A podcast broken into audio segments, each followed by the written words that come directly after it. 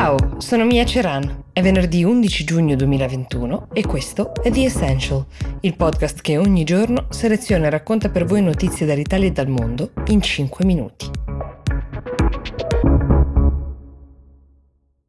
Allora, oggi partiamo da un'informazione che spero possa essere utile ad alcuni di voi. Si tratta dei risultati di una ricerca che è stata pubblicata da Union Camere e Ampal che ha stimato il fabbisogno effettivo di laureati nel quinquennio che abbiamo davanti, cioè 2021-2025 in vari settori. Quindi che siate maturandi indecisi sul percorso da intraprendere o che vogliate valutare invece la spendibilità della vostra laurea, ecco i dati sul mercato del lavoro dei prossimi 5 anni. Innanzitutto in questo quinquennio il fabbisogno dei laureati dovrebbe aggirarsi intorno ai 230.000 l'anno, non di più. Questo lo dico anche per ricordare che la laurea non è l'unica strada per specializzarsi e formarsi. Ne abbiamo parlato anche recentemente in un episodio di Actually con Sandro Tommasi, Poco più del 60% di questi posti di lavoro disponibili, diciamo, sono per lavoratori del settore privato, mentre il 39% potrebbe aspirare ad ottenere un lavoro nel pubblico, visto che il 62% delle figure che la pubblica amministrazione cercherà nei prossimi anni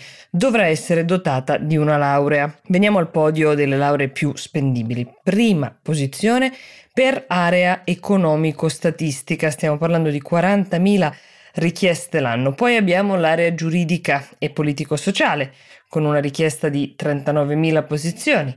Al terzo posto, per l'area medico-sanitaria, che come potete immaginare è diventata ancora più fondamentale dopo la pandemia Covid-19, perché in questo settore la richiesta viaggia sui 35.000 laureati, quarto posto per ingegneria con 31.000 laureati, al quinto posto area di insegnamento e formazione che include anche le scienze motorie, stiamo parlando qui di 25.000 laureati. Se sognate invece di studiare lettere e arte, tenete a mente che il settore letterario, filosofico e storico ma anche artistico, avrà una richiesta di circa 13.000 unità all'anno. Ancora più complessa invece la strada per aspiranti architetti e urbanisti, 13.000, traduttori e laureati in lingue, 9.000, nono posto per i laureati in matematica e fisica, con 8.000 richieste l'anno, psicologia al decimo posto con una media di 6.500 posizioni aperte, mentre saranno 4.000 circa per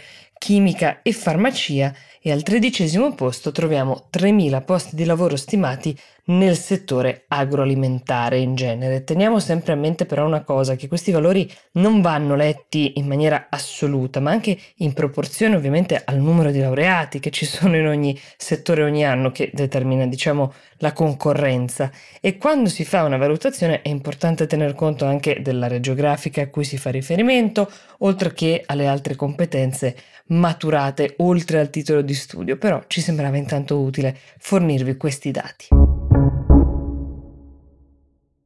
Ve lo ricordate l'uomo che ha schiaffeggiato il presidente Macron l'altro giorno nella regione del Drôme, nel sud della Francia? Ecco, ora abbiamo qualche informazione in più sul suo conto. Si tratta di un ventottenne eh, disoccupato, fanatico di arti marziali medievali, che a breve apparirà davanti ad un tribunale per il processo che lo attende. Si chiama uh, Damien Tarel, ha messo le proprie responsabilità, però secondo gli investigatori e anche secondo le sue dichiarazioni non ha pianificato la sua aggressione prima, avrebbe agito semplicemente d'impulso, si tratta uh, per l'appunto di un uomo senza lavoro che pare che abbia anche militato nei Gilet Gialli, quel movimento di protesta che ha attaccato diverse volte la presidenza Macron e pare abbia anche convinzioni di estrema destra, diciamo, nel suo curriculum politico. Era stato fermato, se ricordate, insieme ad un suo amico considerato complice, al quale sono state trovate delle armi in casa, oltre che copie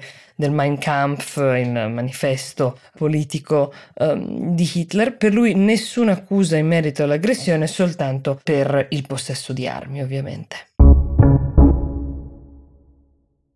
Piccolo aggiornamento in coda sulla vicenda dell'hackeraggio della più grande multinazionale della lavorazione della carne, la JBS, della quale vi ho parlato Nei giorni scorsi, nonostante il coinvolgimento del governo americano, dell'FBI per cercare di sventare l'attacco, la società ha fatto sapere di aver pagato il riscatto 11 milioni di dollari per riprendere con il regolare funzionamento dei macelli di JBS. Erano rimasti fermi soltanto gli stabilimenti americani e australiani per un giorno, ma questo è bastato a creare un danno gravissimo che la società non ha quantificato, mh, mm, almeno non pubblicamente, ma che è chiaro che ha portato al pensiero che il pagamento del riscatto a confronto del danno potenziale fosse una scelta economicamente più valida. Le indagini del governo americano ovviamente andranno avanti, ad ora sembra si tratti di un gruppo di hacker russi che avrebbe compiuto l'attacco con un ransomware, cioè un software installato che blocca alcuni dati che vengono sbloccati solo dietro pagamento di un riscatto. Ricordate che la puntata del sabato di The Essential è quella che nasce dalle vostre proposte, dalle vostre richieste e curiosità e potete inviarcele tutte quante come sempre alla mail essential-willmedia.it. Io vi auguro buona giornata e vi do appuntamento a domani.